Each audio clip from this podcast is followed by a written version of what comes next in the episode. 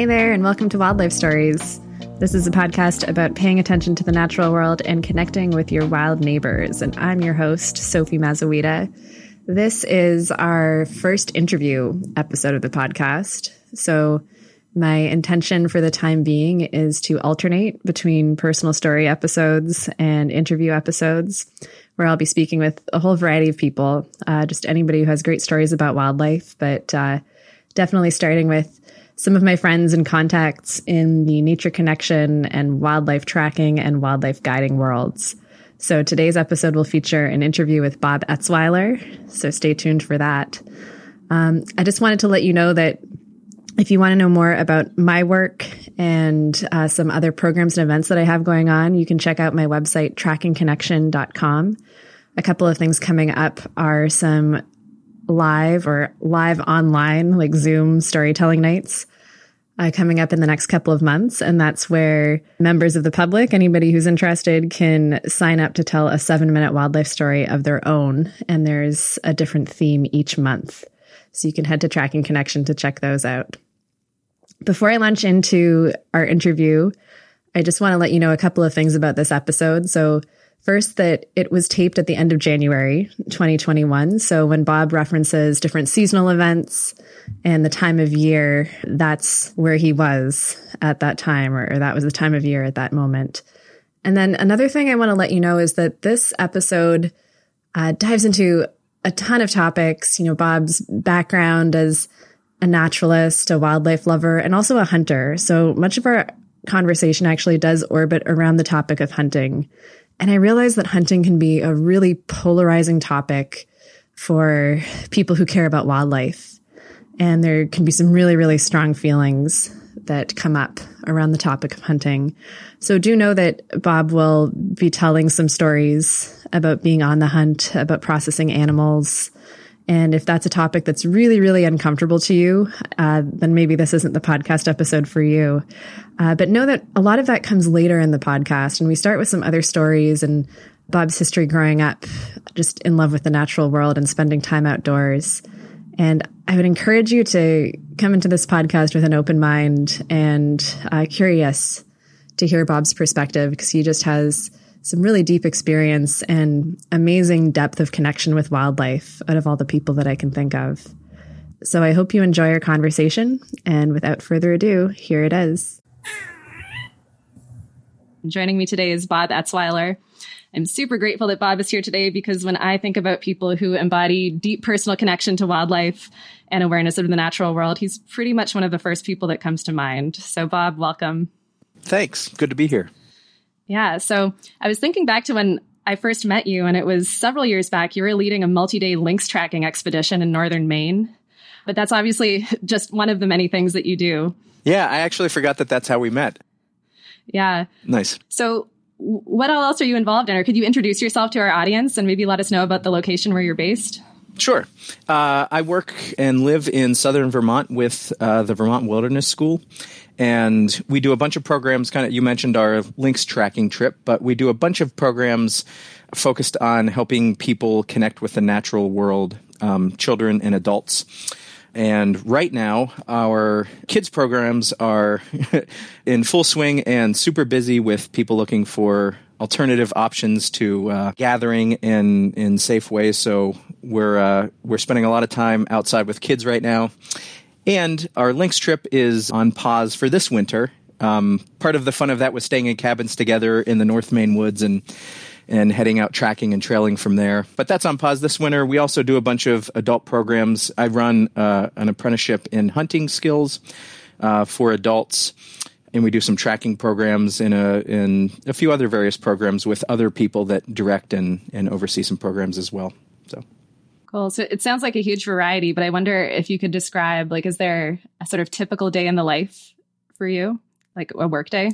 Sure. So right now, with school year programs and kids programs happening during most weeks following the school schedule, it, uh, a typical day right now is heading out and having a staff meeting with with staff and getting ready to welcome kids, and then spending the day out together and it's actually been glorious now that we've uh, i love snow and having some fresh snow lately has made our outings just that much more wonderful and some sunlight too it's been kind of cloudy for a while so snow and sun and so yeah getting together with staff and welcoming kids and uh, and spending the day outside making fires and following tracks and all that kind of stuff so that's what it's like now and coming up hunting apprenticeship picks back up in march so that'll be on a weekend. We'll be getting together and practicing some of the skill sets that go into making competent and successful hunters. So that'll be swinging back up in in two months. So that's great. I definitely want to circle back around to that because it's, you know, if I lived in Vermont right now, I would probably be trying to sign up for your Hunter's Heart apprenticeship. It's something that I've been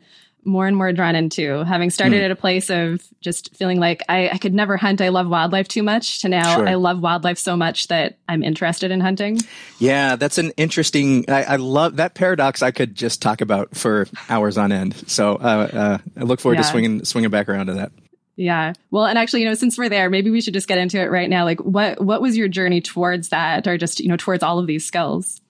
Sure. Wow. You know, a, a, couple interesting tangents on that. For me, uh, the journey into offering this hunting apprenticeship was in part studying tracking in a similar way through an apprenticeship with White Pine programs. Did you take that apprenticeship, Sophie? Yeah, I think a, a few years after you. Yeah. Yeah. Okay. I thought I thought so, and I, I just became really drawn to that that kind of structure and and way to teach uh, something. So it's my apprenticeship and this tracking apprenticeship are similar. We get together for uh, a full weekend once a month, or in my case, sometimes every other month.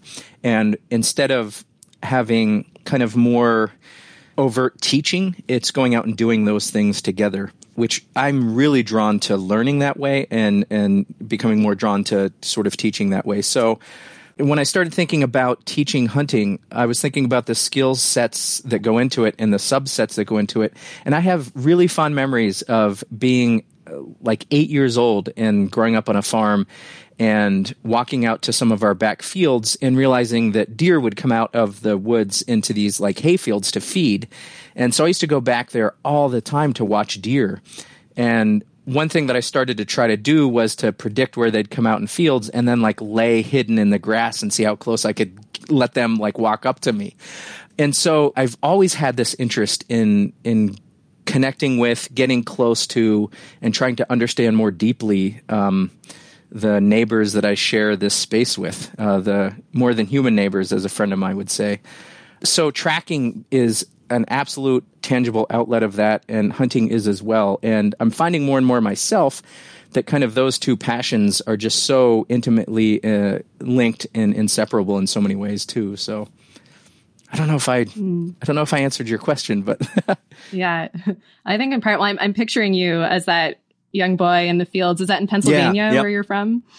Yeah. Um, was there like a, a role model involved in that? Like, was anybody, you know, central in your life also engaged in that sort of thing? Or did that just kind of arise in you? Yeah. Um, I had, uh, my grandfather and uncles would take me hunting, but this interest in trying to get close to wildlife was just sort of something that came up in my own. I had friends that I played with, and I also had a lot of time on my own, and that's what I was kind of drawn to when I had free time, like wandering and exploring a stream near where I grew up, Beaver Brook, uh, and and then exploring the fields and the woods around it, and and just yeah, seeing if I could get close to deer and and that sort of thing. Kind of just came as like my child's playtime. Mm-hmm. And probably at a time when like your family would just send you out the door and you were allowed to be out there unsupervised, right? Oh yeah. Are the kids that you work with these days allowed those same kind of freedoms? Um, you know, it's funny because in some ways I see my role with uh, mentoring children now in in nature connection as like being the context for them to just do those things or being the sort of the container for that to happen. Like I'm good at fire and good at teaching fire. And so a while back I was like pondering like, why is that the case? And then it kind of dawned on me, oh, because that's how I spent my childhood. I would just, I was constantly out building campfires in the woods and spending a day around them and, or a couple hours around them or whatever. And so that's in a big way, that's kind of what I'm providing for kids now is the chance to do that. Mm. Such valuable work. And did you transition straight from doing it as a kid then to teaching it and being in that line of work, or were there other stepping stones along the way? Yeah, a lot of my sort of work life has been sort of s- synchronistic in that when I was in high school, uh, I had plans to help my grandfather build an addition on his house one summer, but then uh, a summer camp that I had connections to offered me a job as a counselor. Uh, as just a summer camp counselor at a, just sort of a regular summer camp, and so I that sounded fun to me. So I did that, and that kind of sparked my interest in in working with young people. Uh, and then sort of my interests in nature connection were not necessarily like a separate thing, but in some ways they were. And so it wasn't until years later and getting connected with Tom Brown's tracking and survival school that I was interested in kind of merging the two and then moving to Vermont uh, about 15 years ago and connecting with other organizations that did that more explicitly that I that kind of really is where my kind of focus in that took uh, took a lot more shape. Mm. And what brought you up to Vermont? um, that's I. It's kind of a funny story. Just a friend of mine was uh, in the process of opening a sort of quasi spiritual retreat center, and he asked me to. Uh, I had just resigned from a camp that I was uh, program director at, and he he called me like the next day and told me about his plans to open this sort of retreat center and his comment was or his his sales pitch was i like your interest in wilderness uh, living skills and survival skills seems to blend and mesh perfectly with like spiritual growth and uh, other like sort of spiritual practices. And I'd love to have you come here and work with me. And I don't know if this is going to work or not, but worst case scenario, you've moved to southern Vermont for a couple of years, uh, and then you go on this, you know, try something else. And I thought, yeah, that's that's a, that's, that's a pretty good sales pitch. I'm I'm in. So. And uh, ironically, I didn't end up. Uh, I worked with him a little bit, but it was making connections with Vermont Wilderness School and so many more families here that wanted valued getting their kids outside. That kind of that's I, I ended up kind of arcing that way with with uh, those folks in in this organization. Yeah, yeah. There's definitely a strong culture of that.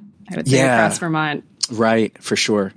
Yeah, that's it's fascinating backstory because I find you know especially people in your line of work or our line of our line of work we connect deeply with places. And mm. sometimes it's such a kind of funny, yeah, sequence of events that can lead you to become rooted in the place where you are. Right, right. Yeah, and and now I feel rooted here, and this is where I want to do this work. I don't want to. I don't want to do it elsewhere. I want to do it right here.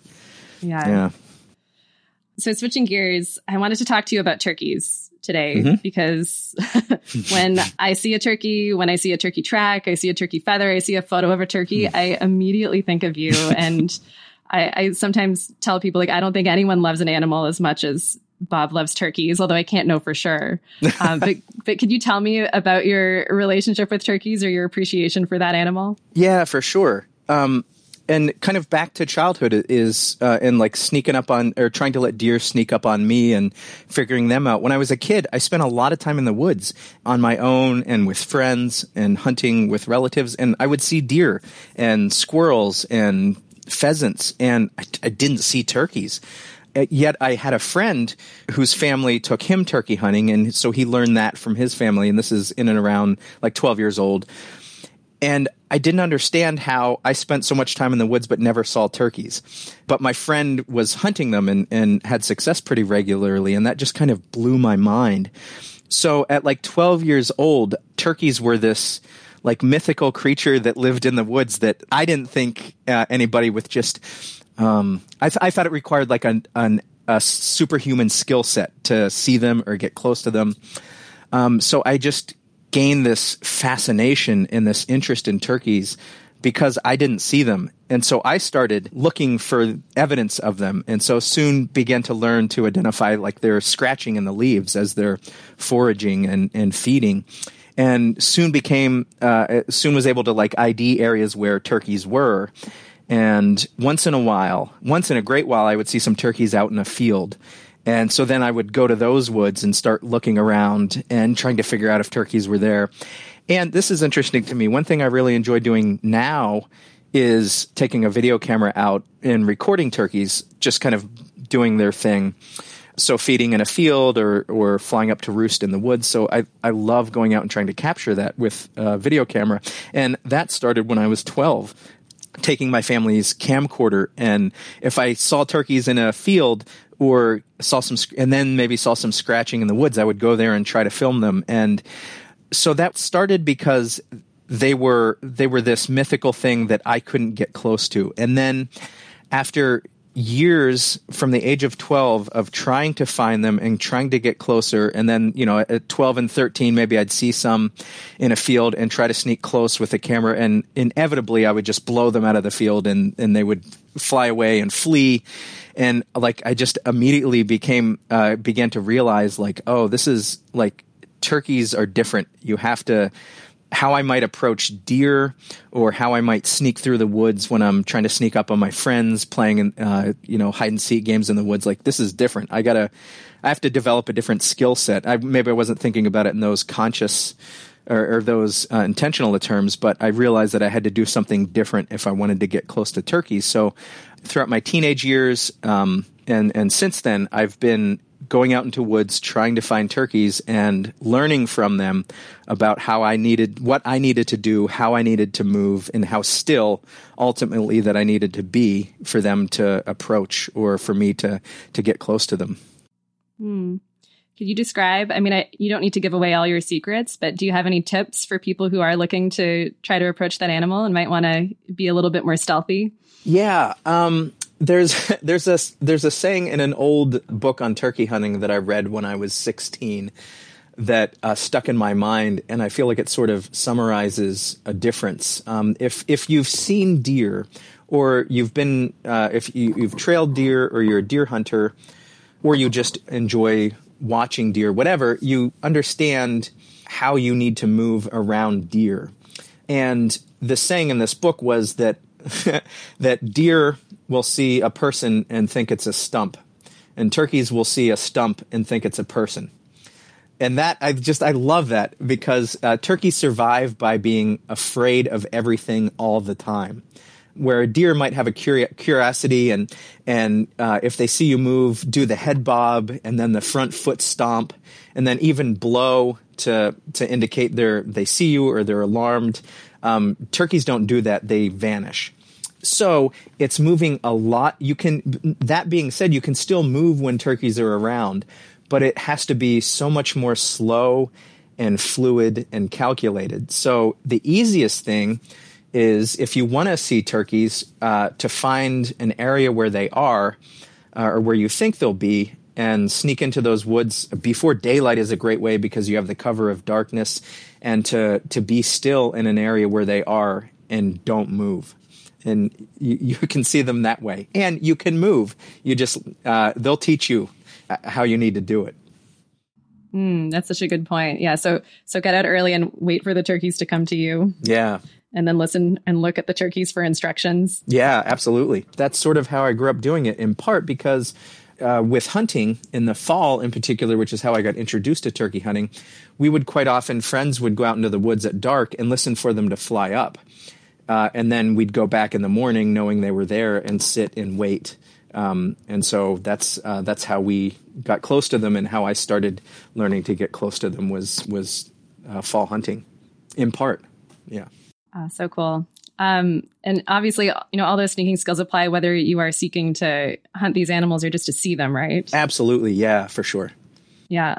Sometimes I wonder, you know, I think about my pathways through the woods and that desire to get close to wildlife, you know, to like really track and trail. And, you know, the ideal being obviously to view animals without being detected, but knowing that there always is that risk of detection, right? Of, mm. um, you know, flushing the turkeys or flushing whatever it is that you're trailing. Um, I'm curious to know what your thoughts are on that and, and kind of around like the ethics of being out in the woods and, um, you know, how to carry yourself so that you're not having that kind of undue impact. Yeah, for sure. Well, one thing, uh, uh, well, lots of lots of different thoughts on that. Um, this time of year, well, specifically right now, southern Vermont in the in the heart of winter, we don't have a lot of snow depth.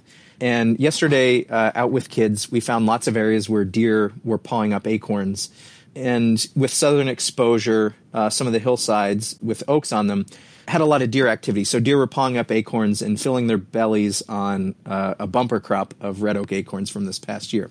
So I say that to make the point that I'm more careful about impacting wildlife when conditions are challenging for them. And so right now in the winter is a tough time, but actually one of the toughest times is like March when um, maybe winter's close to being over, but there's no regrowth yet from the from the new year. So as winter progresses, I'm constantly taking stock of my impact on wildlife. And so with the conditions in Vermont right now, I'm not as careful as I probably will be in another month, um, particularly if we get uh, another heavy snow or two and temperatures drop. So, and also uh, that being said, there are some. I think wildlife are pretty good at uh, patterning and adapting to humans. So, walking trails, I think, uh, impacting uh, deer or turkeys near walking trails is much less of a negative impact on them than going through uh, woods off trail. Um, because I think I think deer and turkeys in particular are pretty good at uh, kind of adapting to and and uh, dealing with that kind of impact. Um, so I'm more careful off of uh, walking trails out in the woods. So, mm. yeah, that's a great point about off trail versus on trail. Um, but, you know, it makes me wonder too because as as a tracker, like teaching tracking and nature connection, I'll encourage people to go and wander, right? Just like follow yeah. your senses, follow a trail with, you know, good ethics in mind and thinking about the impact on these animals. And yet, you know, if everybody started walking off trail, it would be a whole other situation. Right. So it's it's an interesting thing, you know, kind of paradox because you know, being in the business of wanting to connect people to nature and offer those deep interconnections. Right. And there's a at this yeah boy I you know I I go in and my mind goes in so many places with that. Uh, we I was out with a group of kids yesterday, and we uh, the day before I had watched a flock of turkeys uh, along the West River. Um, feeding along the the edge of the river and walking on some of the ice near the river. Uh, so with the kids yesterday, after seeing the turkeys the day before, we went to that spot and and just so appreciated their tracks fro- frozen into slush and ice on the river's edge. Uh, it was great. And then a little bit beyond that, we bumped a herd of deer um, because that place on the river is south facing slope and a lot of oaks. So there were lots of deer there. We bumped a herd of deer in the direction that we wanted to go. And so as a group, the kids actually, after we bumped them, the kids brought up, like, oh, do we, we probably don't want to go in that direction now. And that was kind of my thought too, and at least I wanted to affirm that you know that awareness. So we chose to go somewhere else.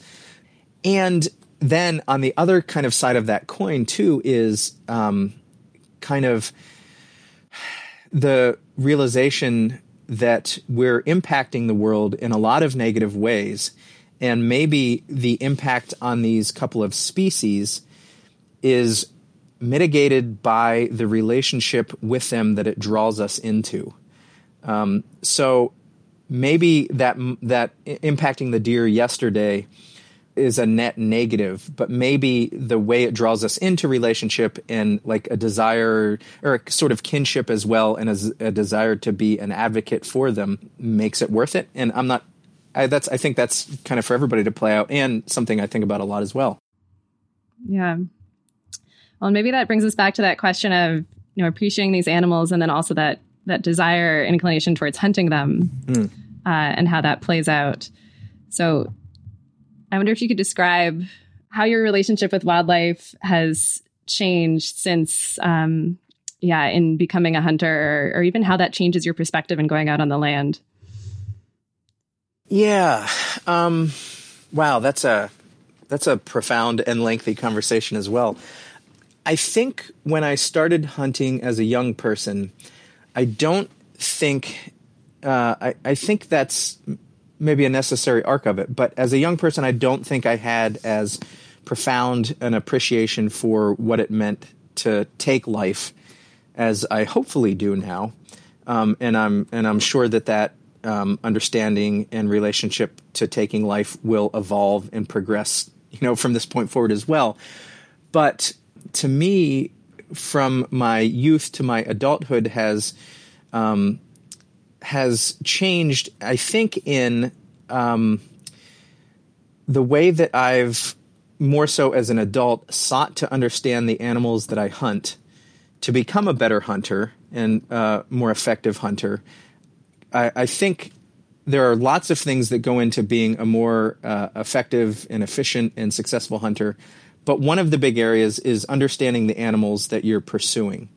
And as an adult, pursuing, uh, seeking uh, to understand turkeys better and deer better, I think inevitably leads you to care for them more deeply and love them more deeply, and and have a, a sort of more kind of aware uh, or a deeper awareness on uh, the impact of of taking an individual life. I remember one brief hunting story from a good many years ago. I had shot a buck with my bow and uh, trailed it and found uh, its its uh, and found it dead.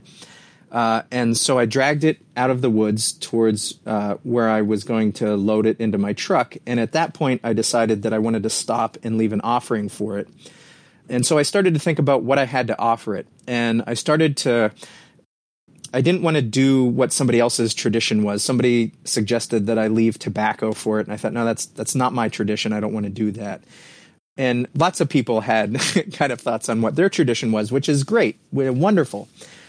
But I wanted it to be um, genuine, and I wanted it to come to me in that moment. So as I thought over what I could leave, I thought, well, I could I could leave the arrow in the woods as sort of an offering to the woods, and I thought oh, that doesn't make sense. That's not that's like the air, the woods doesn't want my arrow. That's like that has that's that's meaningless. Um, and so I started to go through other things. I'm like, well, and one thing I came on uh, as I kept I, I, I, kept thinking of things, and I can't remember what some of them were. But every time I thought of what I could leave in offering for taking this life, every next thing I had to dismiss as equally as it came into my mind because it was inadequate. And the only thing that I came to was some of my lunch from that day but as I started to think of that, like, and that started to feel good to me, the realization just hit me that there's nothing I can offer that's equal. I've just taken this deer's life. The only thing equal to that is my own life. And uh, I'm not going to leave my life in the woods. Uh, and I just started to weep, just profoundly in that moment, uh, with the realization that I have nothing to offer that's equal. Um, and then I, I remembered reading an author that I'm fond of, Derrick Jensen, quite some time ago talked about uh, he lived in the Pacific Northwest at the time in his relationship to salmon. And he was going through a similar struggle. And one thing that he came to the realization of that was genuine for him was okay, if I'm taking the life of a salmon, I owe the salmon my life as like an advocate and a, a champion of sorts. And that resonates with me that if if I'm going to take that life, then my life has to be committed towards uh, being an advocate for the the animals that I hunt, or and being passionate about speaking out for um, awareness on climate change and habitat segmentation and uh, those and habitat loss, which is uh, I think the biggest climate change and habitat loss are the biggest threats to most wild species right now, at least in in this corner. So that's a long and meandering response. And uh, but that's uh, hopefully that touched on some things that yeah. No I, I, appreciate that answer. And i mean it yeah it went to a really beautiful place and and i think you hit it right on the head there that i mean those things are steps that you can take and other things might just be like affectations or just to think like yeah like what can i possibly leave mm. right for mm. for taking a life yeah um and i can picture myself you know i'm trying to like think ahead to if i start to hunt like could I get through that emotional reaction of taking an animal's life? Yeah. Yeah. But obviously, not everybody who hunts has that same kind of attitude. So, do you ever find yourself in conversation with people who have had different perspectives on hunting and wildlife relationship? D- does that feel like there's room for a conversation there with people holding those different attitudes? Yeah, I, I think there definitely is, and I'm actually um, I'm uh, I think of my my buddy and uh, fellow tracker and hunter Dan Gardoqui, who's really talented at navigating those conversations. And I th- I think in kind of exploring that, I I think a huge percentage of hunters might relate to everything that I've said here, but that might also not be the language that um, folks would put to it. And so I think that in navigating those conversations, if you're asking questions, uh, and not uh, coming back with uh, judgment, I think you'll get a lot of that. And I think that I know that I've been judged uh, as a hunter and have felt that kind of defensiveness and that kind of clenching up when I've perceived kind of judgment coming at me. So I think it's a pretty it, it can be a pretty quick end to a conversation if if somebody feels there's like an ulterior motive behind the question or judgment behind a question. And there are certainly hunters that I I don't relate to and um, and probably don't have a ton of common ground with. And I bet there are probably more that I do if we would if we kind of have that conversation. Mm. Those people who kind of come at you antagonistically about the fact that you hunt, like you mentioned clenching up, but do you have a particular kind of statement or sentiment that you try to um, carry across to those people? Yeah. Um, I guess uh, I have I have friends that are uh, I have friends that that hunt and friends that don't, friends that are vegan, friends that you know all uh, the spectrum, and I, I think I like to to follow up judgments on hunting with questions, and a question that I always kind of come to is, um, "Do you eat meat?" And if the answer is yes, then kind of my my um, my my feeling is that if you eat meat, you have metaphorically speaking the death of animals. You have that blood on your hands, and if you're going to eat meat, if I'm going to eat meat, I'll use I statements. If I'm going to eat meat, I don't want, I'm not comfortable with an acceptance of metaphorical blood on my hands if I'm not comfortable with literal blood on my hands. And I, I have uh, vegan friends who totally understand my uh, hunting, and we've had beautiful conversations about it and I can appreciate people not being comfortable with that. But I, I struggle with folks that are comfortable eating meat and not comfortable with hunting. And I, I guess I seek to have integrity in my life, and so sometimes I, I perceive that as a lack of integrity on an issue, and and that's an area that I, I maybe like to question. Mm. Yeah. Well, it's just it's fascinating that sometimes people can be so black and white on things like that, mm. and and then potentially yeah, not give thought to to related issues like where does my meat come from. Although granted, yeah, there are a lot of people who have many different ethics and perspectives on it. Absolutely. So for somebody who, like me who's you know kind of gaining curiosity about hunting, what steps do you recommend for somebody looking to access this? Sure so as I was conceptualizing uh, the hunting apprenticeship uh, that I run, one of the ways that I thought about it is what are the roadblocks that keep people from taking up hunting? And there are a couple, the way that I see it. And one of them is that I think it's a lack of sort of uh, a lack of familiarity with uh, hunting culture so I encourage folks to find friends or relatives that hunt and just talk to them and ask them to share stories um, as a way of building familiarity with that and kind of gaining insight into that um, into that practice and into that culture. And another thing that I think of as a roadblock is a lack of familiarity with the tools that go into it, uh, whether it's a firearm or a bow. And so, a suggestion there would be to to find somebody that has a bow that might be willing to to take you shooting uh, and, and, and try archery practice, target practice, or if a if a firearm's of interest, um, finding a relative or a friend who'd be willing to to take you with them and and try some target practice. And another thing that I think is a roadblock is knowing what to do with an animal once once you have have a, a, an, a dead animal in front of you, which is intimidating. And so one thing that I do with teens uh, and and adults too is is practice on uh, like it, I'm I'm hesitating to to kind of go this way, um, but if if finding roadkill to practice on or an animal that maybe if uh, so practicing on um, uh, the unfortunate death of an animal on the road is a great way to understand how to how to handle that when when it comes to an animal that you've you've killed yourself. So those are a couple of things. And another thing that I think is a roadblock is sort of feeling the need to have mastery over all of it before you practice it. And that's it. at least that's true for me and a lot of things that I have sought to learn. So, like when I was first learning uh, brain tanning buckskins, I hesitated and stopped a couple of times because I realized that what I was doing on my own, trying to learn from books, was imperfect. And so there's, I, I think, getting over the need to do things perfectly. That being said, I think somebody should be confident in their ability to make a good shot and should understand shot placement really well. And you can practice all of the things that go into hunting, and you don't need to put them all together the first time. So, going to sit and see if you can get close to deer, finding a deer trail, and and and seeing if sitting there is a good place to intercept them during the daylight hours. Like all of practicing all of those things can happen separately before you put it all together into kind of the finished, polished skill set. Mm.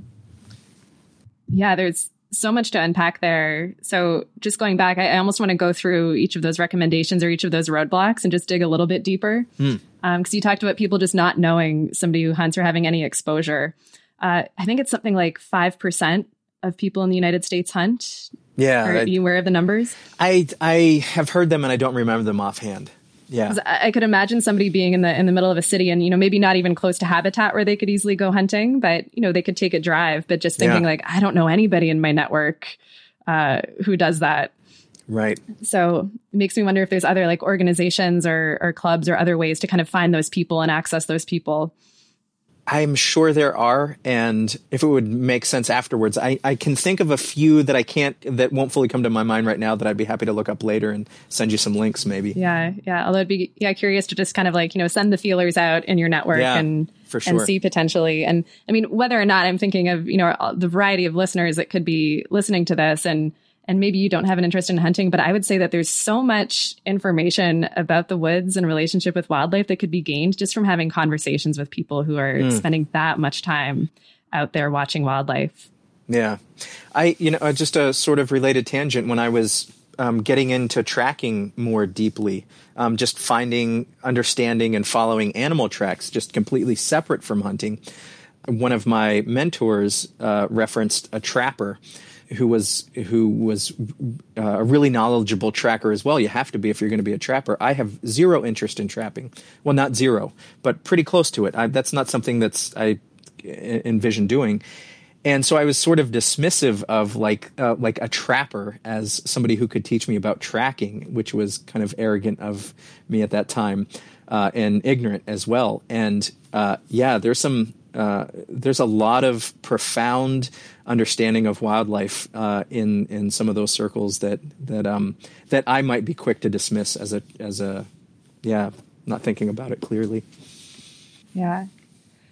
Okay, let's unpack another piece of this, the roadkill question, which you almost didn't bring up, but it, it was on my mind too. Like I, I even have friends in the nature connection communities uh, who have like roadkill taste lists like that like they you know mm. like keep track of all the different animals that they've actually tried consuming that they've found as roadkill uh, mm-hmm. uh, and for me a huge roadblock there and I, I haven't gone there and like curious about it and it you know it seems like wise use of an animal you know that's that's already been killed maybe other scavengers could access it but oftentimes uh, those animals are being removed from the road, right? So that other animals aren't drawn into scavenge right next to the right. roads anyway. So certainly, so yeah, wide use of an animal that's uh, been killed by people already.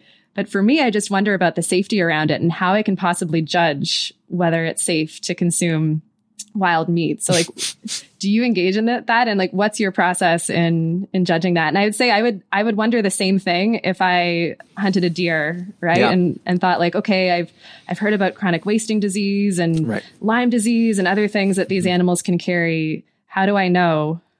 Even if I yeah. have like a gut feeling that it's safe and probably safer than factory farmed meat, totally. how can I tell? Yeah, for sure. That's a that's a great uh, and legitimate question. Um, you brought it up, so I'll dive into it. um, I have sort of, I have a, I, and I've had lengthy conversations about this with friends that do the same thing. But I have a, I, I have a checklist that I go through. Uh, somebody, just for example, somebody mentioned the other day. I think maybe a first thing is to mention legality around it. Um, uh, where I live, if I contact uh, my game warden and get permission, and then seek out a tag from the state police, then uh, I can keep roadkill that I find. So that's the route that I go through uh, to make it legal. So uh, after that, I go through a, a, checklist to decide if an animal is safe to to eat. And some of the obvious ones are uh, just the other day somebody mentioned seeing a deer that was hit by a car, and I went to find it, and the the blood was obviously uh, dripping and fresh. So um, it hadn't frozen and it had been cold so that was uh, immediately a sign that it was uh, more fresh. And then all I did simply after that, it wasn't a road pancake. People have, I think, fair enough, like these images of what roadkill means. But this deer was hit, uh, and after we had skinned it later, saw that it was hit in the the hips, uh, and it was not run over. It was hit in the hips and fell dead by the side of the road. So it was um, in pretty good shape other than that. So um, after seeing the blood, and then I just put my hand under its arm where if there's any re- remaining heat um, touching under, in the armpit, you know, uh, is where you would find it. And so I just put my hand in the armpit and it was warm to the touch. So clearly it was it was very fresh. So uh, and it was cold. So uh, I had no questions about that. So I gathered that up and and we processed it at a program. We we skinned it and and butchered it and I've uh, had some had some uh, wonderful neck roast stew a couple of days ago from that from that deer. Um, so yeah, if it's warm, there's no question that it's fresh. Um, if it's not in a hot season, you know, if it's in summer, and in winter, obviously you have a little more leeway. So uh, another thing is uh, eyes begin to sort of go opaque pretty quickly. So if the eyes are clear, that's also an indication that it's fresh and and not kind of beginning to kind of cloud over. Um, mm So that's a that's another one. Rigor mortis can be another indicator. Um, they use that in in crime scene investigation. If rigor mortis is present, then it's only been X number of hours that it's been dead, and if it's been cold, then then that's certainly safe. So. Right. Don't then animals progress like past that? Like, yeah. Although obviously there's probably other signs that right. um, it's older after that. Right. If it's limber and warm, it's super fresh. If it's limber and cold, then it might have already gone through rigor mortis and that's dissipating. And then I might have some questions as to whether or not I, I would feel comfortable keeping it. Mm. And even if you're not keeping it to eat, I've used roadkill to practice skinning and practice removing entrails uh, and also to teach that with people and just find that a, a, a a pretty useful tool on the unfortunate situation that an animal's already been killed, then I sort of feel like using it after that is a way to honor that animal and uh, a way to make some some good use out of it for a, a teaching tool. Mm. Yeah, well, there we go. A how-to guide. not, it's definitely not one of the topics I anticipated getting into today, but I'm I'm grateful to uh, to know and to hear your perspective on mm. it. Yeah, for sure. All right. So processing is a roadblock, being mm. able to, yeah, access the people and those tools. I, I, think being able to access like bows and rifles feels like a more straightforward one that you could seek out kind of expertise or um, potentially even like, uh, you know, clubs or something like that. Yeah, absolutely. Yeah. To be able to learn that. Um, and, and you brought up that really good point of that maybe being the most important thing before you actually go out and pursue this, that you need to know that you can make a good shot, right? And not endanger the life of an animal or just wound it for sure. Yeah, which seems huge. Mm, absolutely. Yeah, and I think did we hit all of them? There might have been one other. I think we did. I think so. nice. I wonder if you have a a favorite either hunting story or just hmm. general mm. wildlife story that comes to mind. We don't we don't need to stay on the hunting point, but I know for you those two things are so intertwined. So mm, mm. um and you know, feel free to take as long as you like if there is a, a story that you'd like to share with us. Hmm.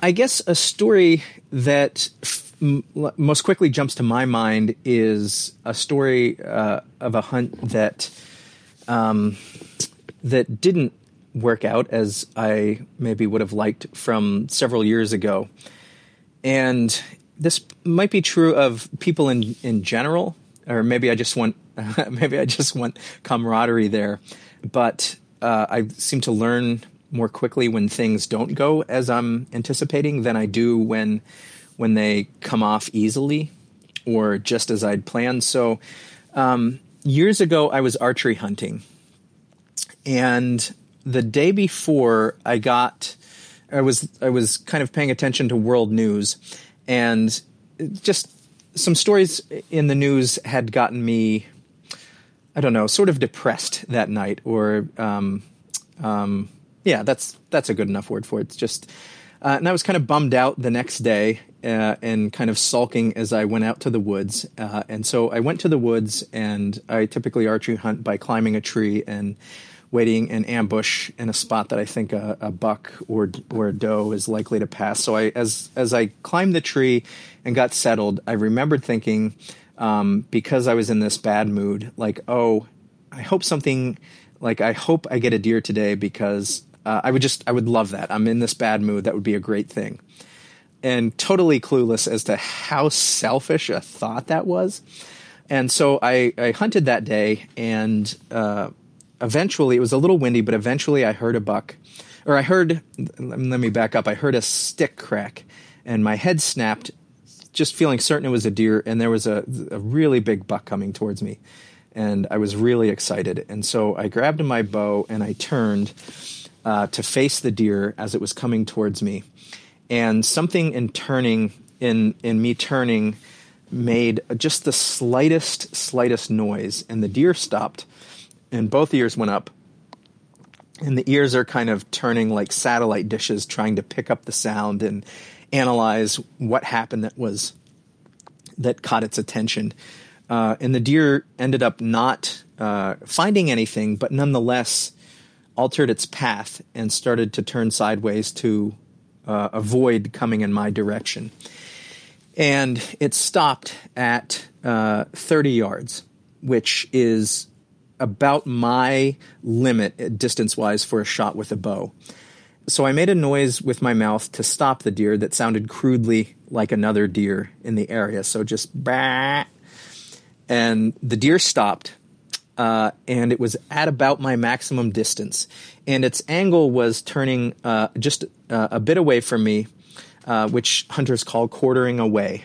So it's uh, at an angle that's facing away from me and it was a little steeper of an angle than I typically shoot, but still within my what I think would be in my capabilities.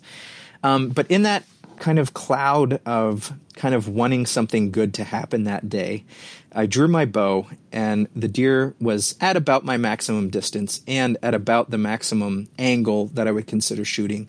And I thought I can I can make that shot. So I let the arrow go and hit the deer, and the deer ran off. And I immediately um, I wasn't sure if the shot was good or not uh, once it hit. I felt good about taking it, um, but the arrow hit and the deer ran off, uh, is as happens um, in archery hunting. Uh, and then you typically wait for a while because if the deer uh, uh, lays down but isn't dead yet, you don't want to you don't want to approach it and scare it uh, and cause it to run off. You want it to lay where it is so that it definitely dies and that you can go and recover it. So you wait different amounts of time depending on where you think you hit it. Um, so I shot the deer uh, and it ran off, and I immediately regretted taking the shot um, because there's something about the act of doing that that sort of awakens everything in me. Um, and the deer ran off, and I thought, oh, why did I take that shot? It was at my maximum distance, at a maximum angle, and both of those things together, if it was a little closer or not turned at quite as far, it's a it's a great shot. But I pushed the limits of what I was comfortable with because I wanted something good to happen to me that day. And so I didn't wait as long as I should have because I immediately felt the need to find this deer so that I could so that I could not have to face the consequences of uh, making making a selfish decision. So I climbed down from my tree and I carefully followed the deer's trail. And then I stopped, realizing that I should kind of eh, finally acknowledging, no, I shouldn't be following this deer yet. I should let it lay down for a while. And I went and and found a friend, and we went and went back a couple hours later and followed the trail, and we couldn't find it. Uh, and my friend went home, and then I searched well into that night with a flashlight, uh, well into the night. Didn't find it. I went back the next day at daybreak, and uh, I didn't sleep at all that night. But I got back as as soon as it cracked daylight the next day, and went out into the same woods, and I found more sign. Uh, and a, f- a few more drops of blood and a few more tracks. And I followed the deer and started making doing a grid search within a large tract of woods. So walking out um, one path, moving a few yards up, and then returning on this parallel to what I had just done. So I zigged and zagged through this woods for the next couple of hours. Uh, and then it just became clear to me that there was no more sign that I could find that I wasn't going to recover this deer. And uh, that it may or may not survive um, the shot that I, I placed. And in this moment, I f- just felt this overwhelming grief for not for myself, but for what I had inflicted on this animal because I was uh, focused on myself in that moment and felt this overwhelming grief and knelt uh, to the ground where I was and I started to cry. I just I couldn't take. Um, hunters do their best almost all the time to do everything they can to make sure that a shot is perfect so that an animal does not suffer any more than uh, absolutely necessary.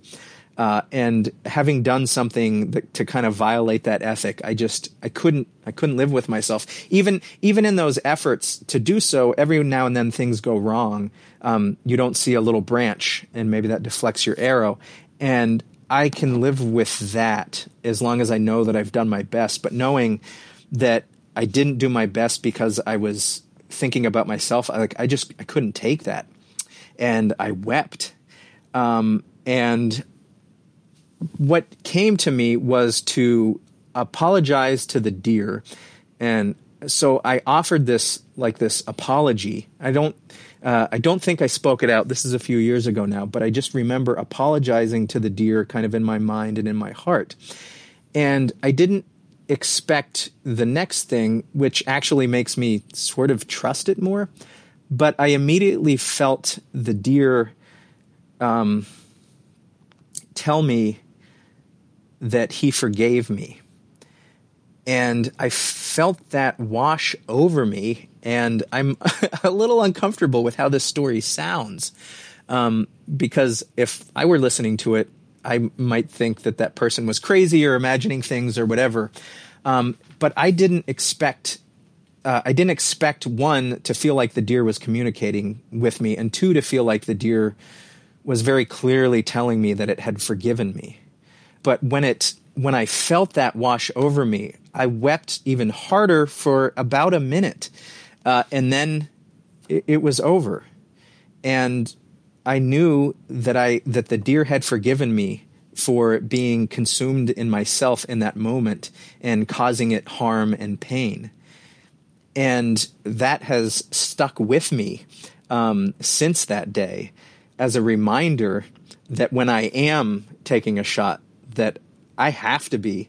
Um, uh, admittedly, in taking a shot, you're choosing to kill an animal, but in making that choice, then I owe that animal everything in my capacity, in my focus, in my concentration, in my presence to do it right.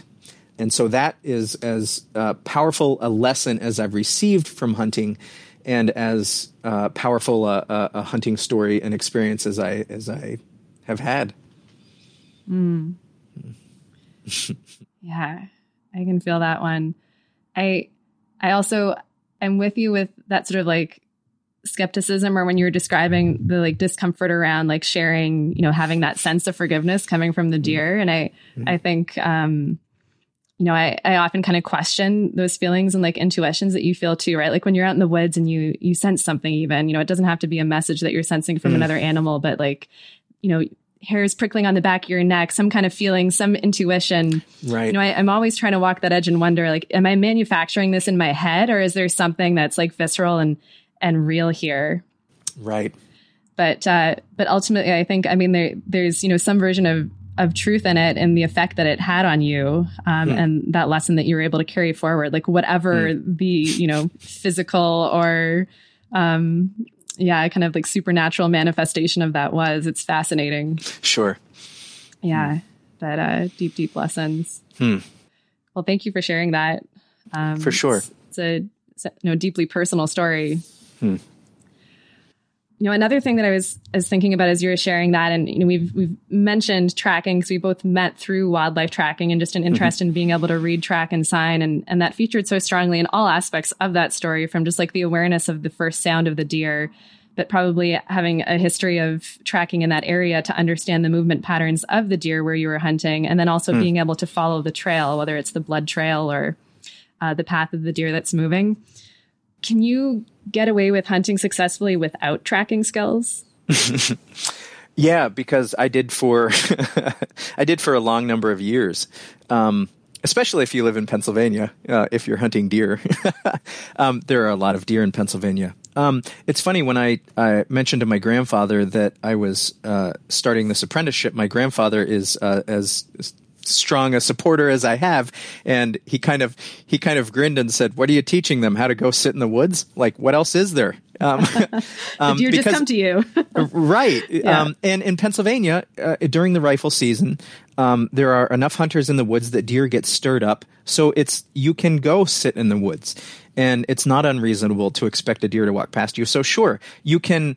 Yeah, you can hunt without tracking skills, but you I think many of us too probably have more tracking skills than we might realize. So, in choosing a spot to hunt, even if it's not conscious, I, I think a lot of people are actually putting some of those skills to to use. Like, um, just when I started hunting, like the, kind of the only thing I was keying on was deer trails, and so I, I could identify deer trails without having spent you know a lot of time consciously focusing on them. So a deer trail just looks like uh, a few inches wide typically kind of more beaten down path through the woods. And often they follow like topographical lines or contour lines elevation wise uh, just as as a kind of rule of thumb. So finding a deer trail and setting up on it is is probably employing tracking but not not overly so. So yeah, certainly you can. And kind of the synthesis of those two disciplines is is kind of that's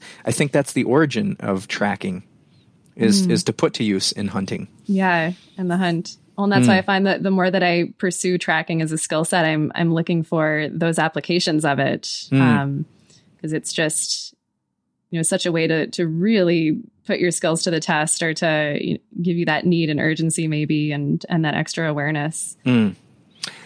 and uh, while I don't think anybody needs to be uh, an especially good tracker to hunt, I have definitely become uh, a better hunter um, from focusing so much on tracking uh, as well and, and seeking to become a better tracker. I've become a better hunter. Mm. What what aspect of the hunt do you think that's impacted the most? Hmm. I think what it's impacted the most is uh, finding and interpreting. Let's uh, let's talk about deer, for example. Finding and interpreting uh, the sign of deer in uh, in the woods, and synthesizing that into a larger understanding of how deer are using that landscape and then understanding how I need to approach that landscape to successfully hunt deer. So I think mm-hmm. that, in a nutshell, is kind of the the value of of of tracking in in finding success as a hunter. Yeah, which I guess is that like mainly in kind of the scouting aspect, or like informing where you go on the land. Yeah, both. Um, because if I I think tracking feels like it's it, it's own skill set separate from kind of evaluating like where on the landscape you would go, but determining where on the landscape to go, like what elevation, uh, like typically uh, a really common place that hunters seek out to hunt is a saddle. So when you have a ridge, kind of a low spot in the ridge is going to funnel deer movement so that's understanding the landscape and how landscape impacts um, deer movement, but that's tracking as well, you know, in kind of a larger sense, and seeing uh, seeing deer tracks and trails through that saddle. If you see that enough, then it's like you, you know, like you're understanding the role of the larger landscape on how it impacts deer movement. So they're they're kind of finely separated um, skill sets and, and sort of practices. I think. Yeah, I love it. It's just all connected. Oh, absolutely. yeah. Well, and and I've spent so much time. Obviously, my curiosity is kind of lying on hunting right now, and and mm. just you know wanting to learn more and more about it and some of the process of it. Um, but I'm curious to know about your routines and and what you get up to outside maybe away from your time with kids or on programs maybe outside of hunting like mm-hmm. what other ways do you just get out exploring or, or, maybe what are some yeah practices or routines that you're into right now yeah uh, outside of uh, hunting and tracking, one of my biggest passions is simply wandering. I love to just go into woods that I know or don't know. And as kind of you mentioned earlier, just following my curiosity, my intuition, find something that catches my eye and going that way and, and, and going. And so wandering kind of is, and it's funny because it inevitably becomes tracking to me. So uh, finding a terrain feature and wondering, oh, are deer moving around that? Or, oh, are there going to be turkey roosts on that, the, that side of the ridge? So that's, those are the things I'm curious about. So wandering, which inevitably becomes tracking is what I spend an awful lot of time doing when I'm not hunting or, or, or tracking. Mm. Yeah, and they so often merge and become the same thing. yeah, that's kind of my finding is that like, well, tracking is everything. Actually, yeah. like we we track everything, and it's like you know broadly you could just call it paying attention. Absolutely. Yeah. Yeah, for sure.